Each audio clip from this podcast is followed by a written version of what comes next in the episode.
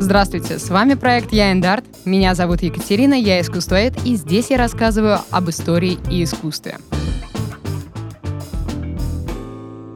Хочу поблагодарить всех вас за поддержку проекта. Если вам нравится наш подкаст, не забывайте ставить оценки и лайки, оставлять комментарии и не забывайте подписываться на нас, так как вы помогаете развитию проекта.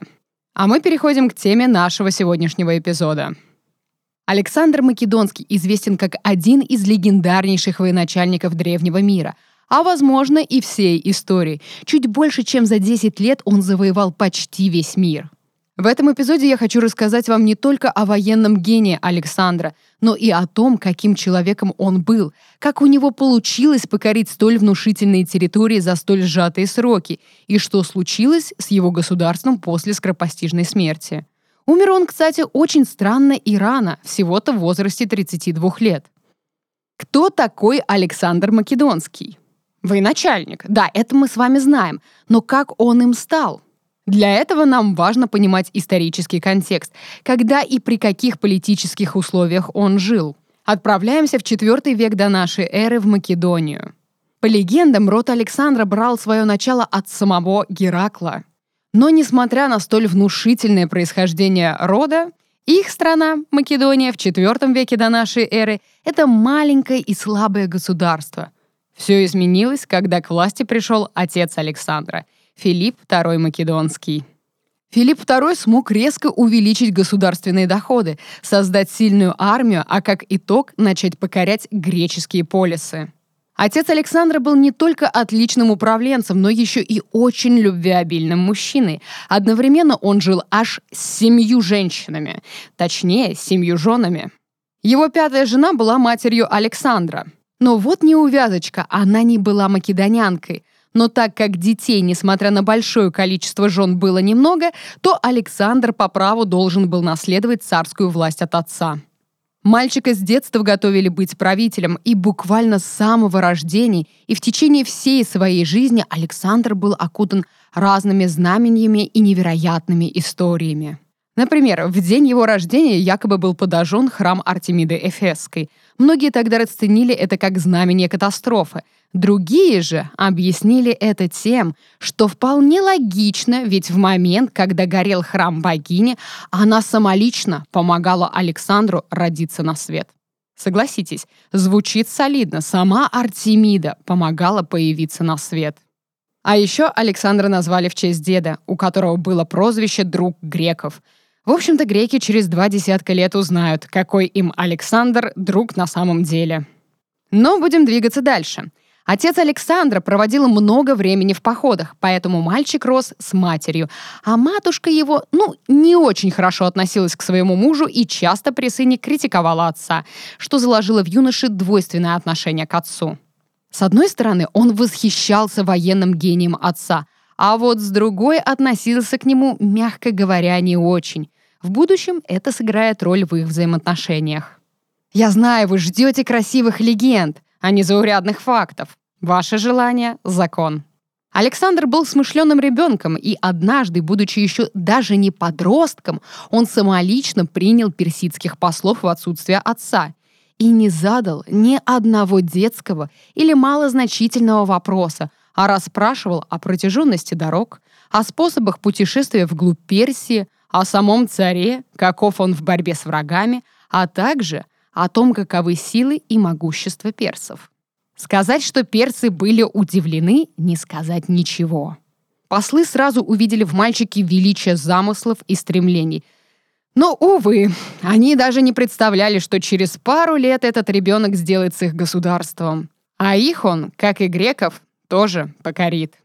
Другая легенда рассказывает о том, как Александр смог объездить самого неукротимого коня Буцефала. Это он тоже сделал, будучи ребенком. Но тут все было проще. Нужна была смекалка. Оказалось, что конь был неукротим по очень простой причине. Он боялся собственной тени. После этого его отец, согласно Плутарху, воскликнул «Ищи, сын мой, царство по себе, ибо Македония для тебя слишком мала». Отец вложил в голову сына мысль, которая потом перерастет в манию владеть всем миром. Когда Александру исполнилось 13 лет, Филипп II решил, что хватит сыну проводить время с матерью, да и оставаться под ее влиянием, дурным влиянием, тоже хватит, и отправил его вместе с другими знатными детьми в город Миеза. Там в течение следующих лет его наставником был сам Аристотель. И тут тоже есть чудесная легенда. Это, правда, появилась уже в Средневековье, но думаю, что она вам понравится. Вопрос. Что делает подросток вдали от дома и родителей? Скорее всего, он будет желать веселиться, а не грызть гранит науки. Александр, конечно, был человеком особенным, но все-таки человеком. Так вот, по легенде, в Миезе у него появилась любовница — Гетера Кампаспа. Гетера по-русски высококлассный эскорт. И вот эта Гетера Кампаспа, ну, очень не понравилась Аристотелю. Он был не против Гетеры, но его ученик уделял ей слишком много внимания. И тогда Аристотель решил просить Гетеру занимать юношу чуть меньше, мол, и учиться же когда-то нужно. Компаспа полностью согласилась с философом, но поставила одно условие. Аристотель должен позволить себя оседлать. В прямом смысле слова. Встать на четвереньки, а Гетера будет кататься у него на спине, как на лошади. Философу ничего не оставалось, как согласиться. И вот представьте себе эту картину. Хотя зачем представлять? Этот сюжет стал достаточно популярен. Если видите на картине мужчину на четвереньках, а на спине его выседает женщина, это и есть Аристотель и Компаспа. А еще на нашем телеграм-канале я собрала для вас картины с разными сюжетами про Александра Македонского. Этот сюжет там тоже есть. Заходите, смотрите картины и продолжайте слушать. А мы вернемся к Аристотелю и Компаспе. И вот именно в момент всего этого действия заходит Александр. У юноши, разумеется, одни только вопросы. Как это так? Как это вообще понимать, что его учитель, уважаемый философ, стоит на четвереньках, а на его спине скачет его любовница? Аристотель не растерялся и сказал своему ученику, вот видишь, если она такое вытворяет со мной, старым, умудренным человеком, то представляешь, во что она может превратить себя.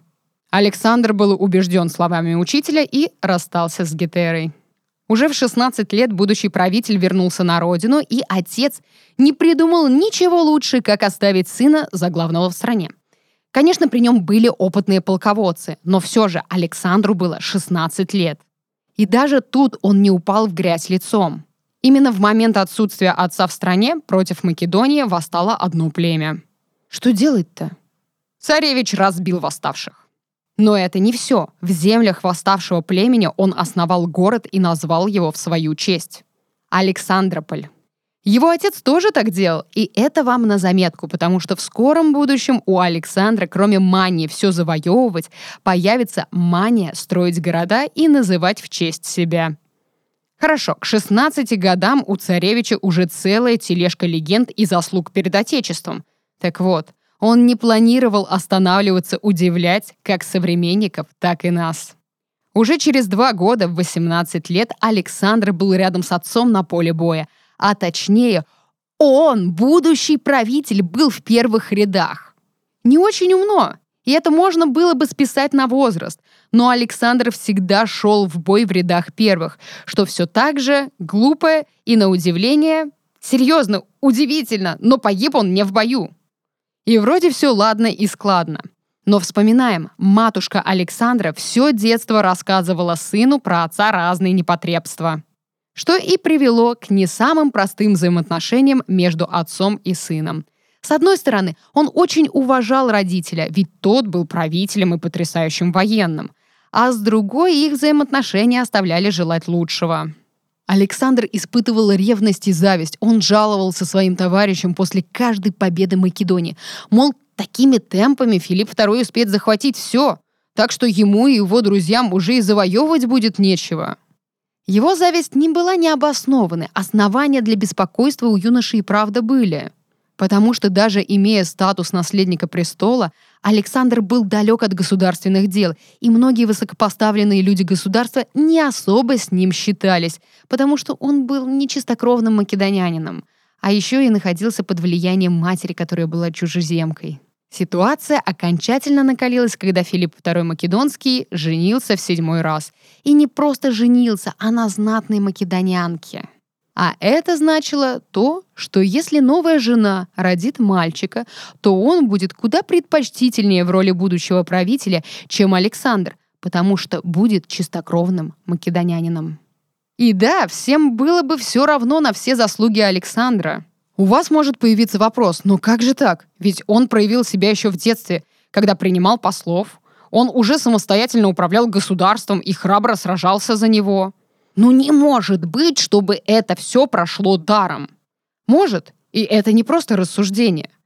Доказательство этому мы встречаем у Плутарха, который описывает свадьбу Филиппа II и его седьмой супруги. Дядя невесты, опьянев на свадьбе, стал призывать македонян молиться богам, чтобы родился законный наследник престола. И, как вы понимаете, формулировка «законный» взбесила юного Александра, и он воскликнул. «Так что же, негодяй, я, по-твоему, незаконно рожденный, что ли?» И швырнул в обидчика чашу. Филипп II не мог стерпеть такой наглости и бросился на сына, обнажив меч, но царь споткнулся и упал. Александр, издеваясь над своим отцом, сказал прилюдно. «Смотрите, люди, этот человек, который собирается переправиться из Европы в Азию, растянулся, переправляясь от ложа к ложу». После этого конфликта царевич покинул Македонию вместе с матерью и отправился не куда попало, а к заклятым врагам Македонии, и даже побуждал их начать войну с Македонией.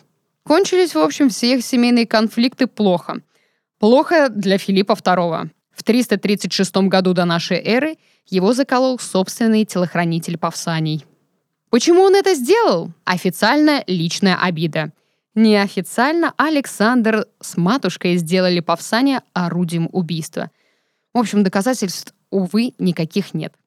Как бы то ни было, в 336 году до нашей эры Александр Македонский стал правителем Македонии. И тут вопрос, дорогие слушатели, что сделает первым делом новоиспеченный правитель? Тут бы в шутку, зная о завоеваниях царя, можно было бы сказать «маленькую победоносную войну для закрепления боевого духа». Но не забывайте, мы в IV веке до нашей эры. Это время значительно кровожаднее наших реалий. Юный правитель решил избавиться от всех, кто как-либо мог покушаться на его царскую власть. То есть все родственники, которые могли претендовать на престол, были убиты. Кстати, дядю последней жены Филиппа II, ну, того самого дядю, который призывал македонян молиться о рождении законного наследника, вот его тоже убили. Последнюю жену Филиппа II матушка Александра вынудила покончить жизнью.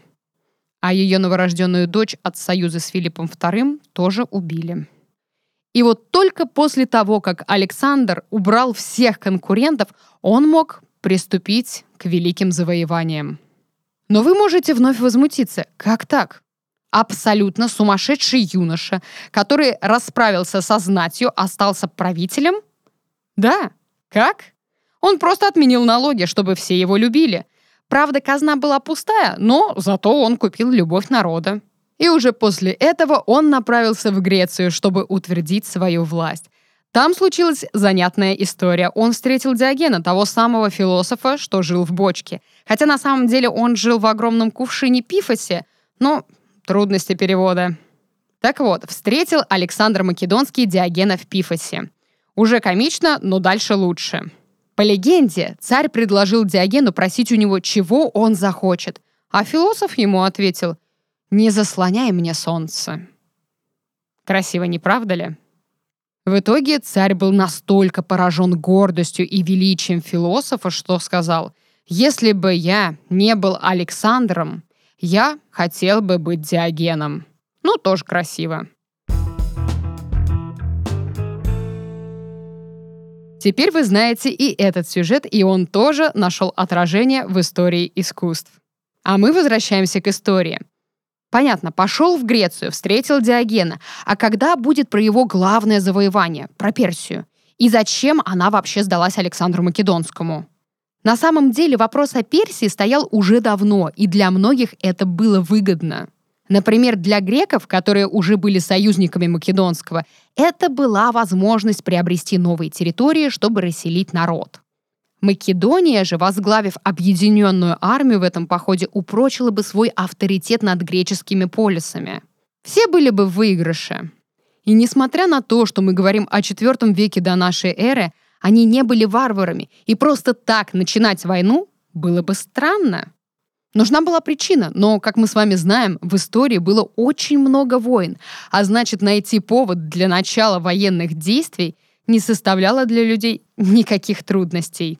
Официальной причиной для начала войны была месть персам за сожжение греческих святилищ в 480 году до нашей эры.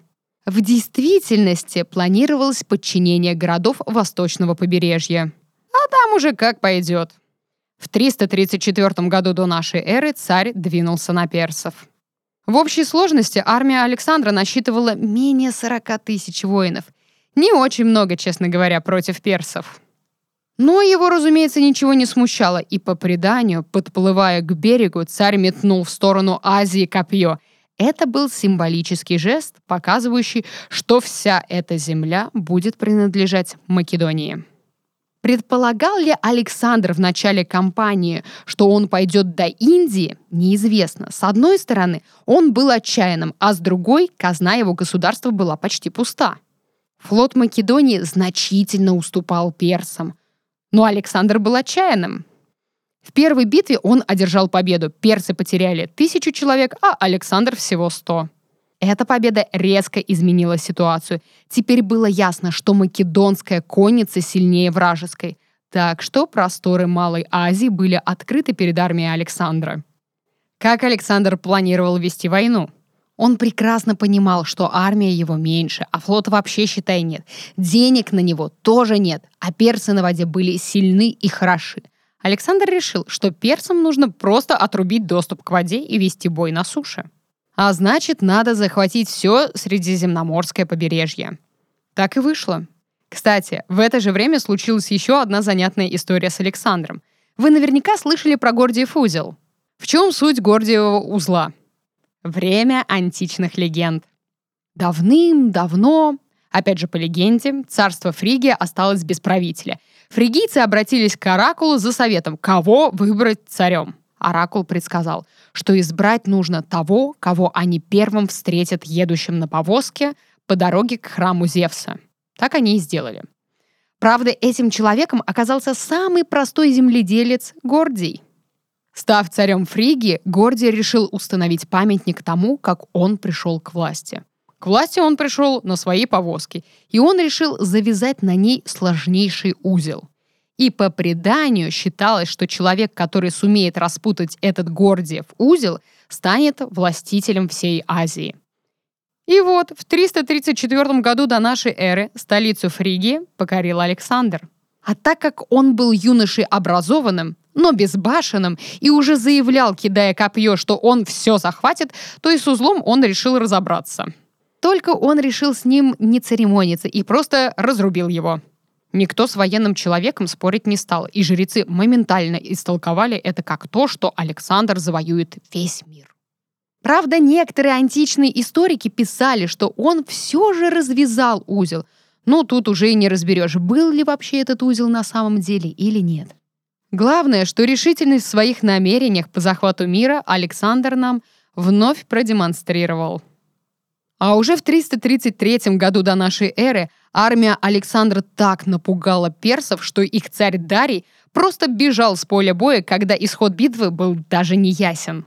Для македонского царя это был отличный исход битвы. Он с армией смог заполучить огромные богатства, что позволило обогатить его государство. И кажется, можно уже и домой идти. Нет, нет, нет, нет, нет. Мы же с вами говорим об Александре. Никакого назад, только вперед. И вопрос был только один. Вперед. Это куда? На восток за персидским царем Дарием или на юг? Александр выбрал идти на юг. Ну, кто бы из нас с вами сейчас не отправился на юг?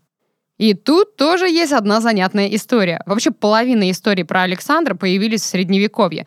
Но я думаю, что вы не будете против. По легенде, во время похода на юг, то есть в сторону Египта, Александру требовалось провести разведку, и ему соорудили стеклянную капсулу, в которую он погрузился на дно морское.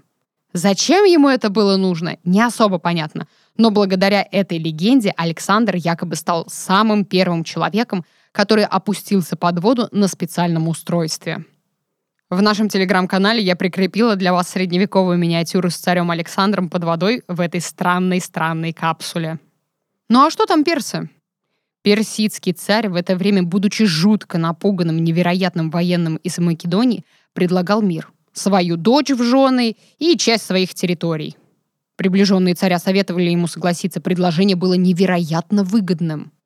Что сделал Александр? Правильно, он отказался – так он показал всем, что копья швырял и узел перерубал не просто так. Он действительно планировал захватить всю Персию. К слову, Персия была огромнейшим государством, и вот его Александр и планировал захватить, а не довольствоваться лишь частью этого государства.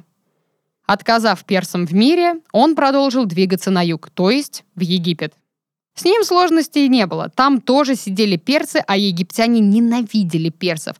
Поэтому Александр для них был не завоевателем, а спасителем. И они немедленно провозгласили его своим фараоном. Кстати, и тут без легенды не обошлось. Чтобы Александра хорошо приняли, то ли сами египтяне, то ли македоняне запустили такую пиар-компанию. Что Александр-то на самом деле сын не Филиппа II, а египетского фараона Нектанеба II. Якобы Нектанеб был умелым магом и, узнав, что его страной овладеют персы, решил зачать великого воина, что спасет египетский народ. Нектанеб бежал в Македонию, стал там популярным магом, влюбил в себя жену Филиппа II по совместительству будущую мать Александра, явился ей в образе Амона и зачал Александра – когда Филипп II вернулся домой, то Нектанеп заколдовал его и убедил, что сын рожден от Бога. И вот спустя года, а точнее в 332 году до нашей эры, в Египет приходит Спаситель, Александр Македонский, сын самого фараона Нектанеба и по совместительству бога Амона. Такой триумф и народная любовь, конечно, сразу сделали его фараоном. На эту тему тоже есть средневековые миниатюры. Там, правда, вместо Амона — дракон. Но откуда людям средневековья было знать, как выглядит египетский бог Амон? В общем, если видите женщину с драконом в кровати, то это зачатие Александра Македонского. Египет принял Александра хорошо, и он решил еще немного потешить свое самолюбие и основал город Александрия, который вскоре стал одним из главных культурных центров древнего мира и крупнейшим городом Египта. Ну а мы идем с вами дальше. Отдохнув, Александр и его армия двинулись в 331 году до нашей эры покорять Персию. И в этом сражении он вновь одержал победу – а Дарий вновь бежал и вновь, прежде чем был решен исход битвы. Все было решено. В этом же году Александр занял Вавилон, жители которого встретили Александра как освободителя и провозгласили своим монархом, царем всего и царем четырех сторон света. В 330 году до нашей эры Александр отпустил домой греков, а это значило, что война, которая начиналась как месть греков за сожженный храм, закончилась. И началась личная война Александра за власть над Азией. Правда, его враг Дарий скончался, и Александр решил, что он является его наследником, и он изменил свою позицию по отношению к персам. Теперь он смотрел на них не как на завоеванный народ, а как на граждан своего государства. Он пытался уравнять побежденных с победителями, соединить их обычаи в единое целое. Царь окружил себя персидскими вельможами, начал носить восточные одежды, завел гарем. При его дворе вошли в употребление персидские церемонии, и, разумеется, целование ног он тоже практиковал. В состав его армии были включены представители восточной знати. Началась вербовка местных жителей и их обучение по македонскому образцу. Ближайшие друзья и придворные льстецы принимали все это без возражений – но многие боевые товарищи, привыкшие к простоте нравов и дружеским отношениям между царем и подданными, не могли с этим смириться. Ну, то есть это как это так? Восточные одежды? Целование ног?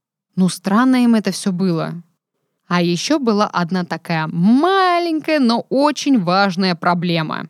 Армия устала от длительного похода. Они устали воевать и идти бесконечно за царем, покоряя весь мир – Уже и богатый, и территория огромная, и врагов нет.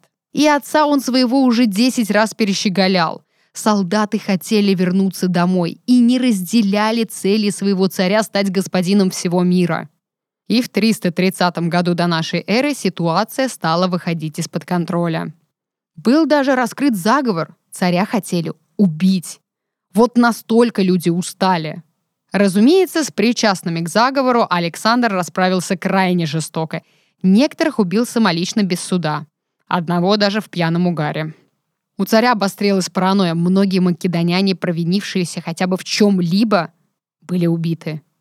Несмотря на все проблемы, он все равно продолжал движение на восток.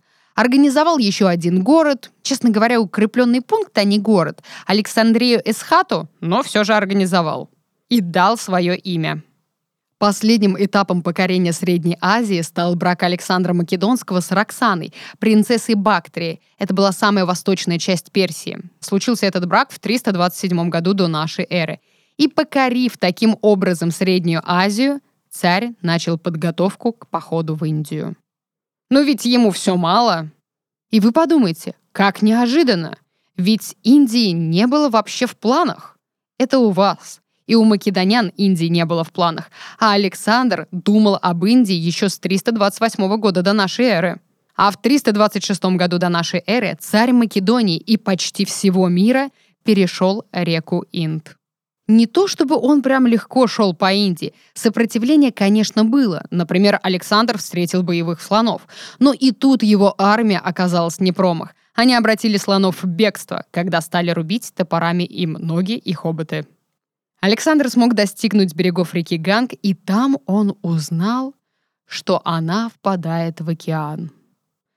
Ох, ох, лучше бы он этого не знал, потому что у Александра появилась теперь вполне ясная цель. Надо достичь океана и покорить таким образом весь обитаемый мир. Но проблему с уставшей армией никто не решил. Люди уже прям слишком устали от бесконечного похода и множества сражений. К тому же они страдали от тропических дождей, ядовитых змей и непривычной пищи.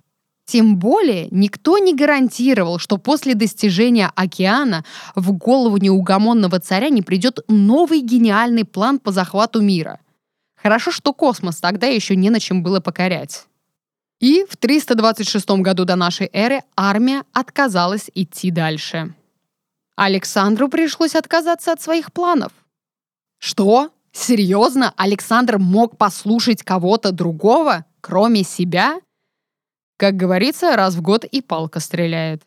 В месте, где его войско остановилось, он воздвиг 12 алтарей, принес жертвы богам, провел игры, а потом со специально построенным флотом двинулся на юг, вниз по Гидаспу и Инду. В пути македоняне покоряли окрестные племена, причем местами сталкивались с ожесточенным сопротивлением. В одном из сражений Александр был тяжело ранен стрелой в грудь.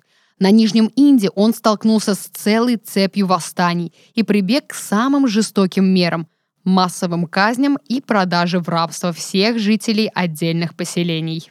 По разным данным, в ходе этой кампании было убито 80 тысяч жителей Индии. Летом 325 года до нашей эры македоняне прибыли в дельту Инда. Здесь они разделились на три части, которые должны были разными путями добраться до Вавилона. Александр шел вдоль побережья. Путь обратно оказался тяжелее сражений. Существенная часть армии погибла от жажды и зноя. Прибыв в Сузы, территория современного Ирана, в 324 году до нашей эры Александр расположил армию на отдых после десятилетних непрерывных войн и занялся обустройством своей огромной империи. А обустраивать ему было нужно действительно очень много – все вели себя как хотели. И чтобы укрепить державу, Александр затеял грандиозную свадьбу, на которой 10 тысяч македонян взяли в жены 10 тысяч местных женщин. Сам царь женился на Статире, старшей дочери Дария III, и на Парисатиде, дочери Артаксеркса III, то есть на дочерях бывших царей Персии. Свадьба была сыграна по восточному обряду. Все новобрачные получили от царя щедрые подарки – И нет, Александр после этого не успокоился. В этом же году, в 324 году до нашей эры, он начал формировать новую армию из местных юношей. Что крайне возмутило македонян. Они говорили, пусть же царь признает бесполезными всех македонян и отпустит их всех, раз у него есть эти молокососы-плесуны, с которыми он намерен покорить мир. Александр даже не повел глазом и казнил недовольных. Но, в конце концов, 11 тысяч македонских солдат смогли отправиться на родину.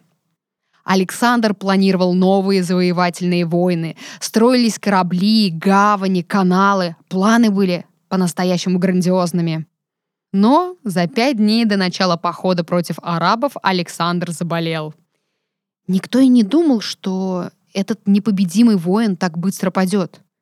После 10 дней жестокой лихорадки в июне 323 года до нашей эры царь скончался в Вавилоне в возрасте 32 лет, не оставив распоряжений о наследниках. Как это могло случиться? Он воевал без отдыха много лет, был всегда в рядах первых. Шанс умереть от стрелы или под ногами слона были во много раз выше. Но он зачах за 10 дней по неизвестной причине. Версий смерти Александра Македонского очень много — я поделюсь лишь несколькими. Версия первая – воспаление легких. Имейте в виду, это действительно серьезная болезнь. Вторая версия – малярия. Третья – у Александра была лейкемия. Четвертый вариант – царь заболел лихорадкой западного Нила. Пятый вариант – вообще он очень много пил в последнее время, и это могло серьезно подорвать здоровье царя. Ну и шестой вариант – самый очевидный – неугомонного царя отравили – кто?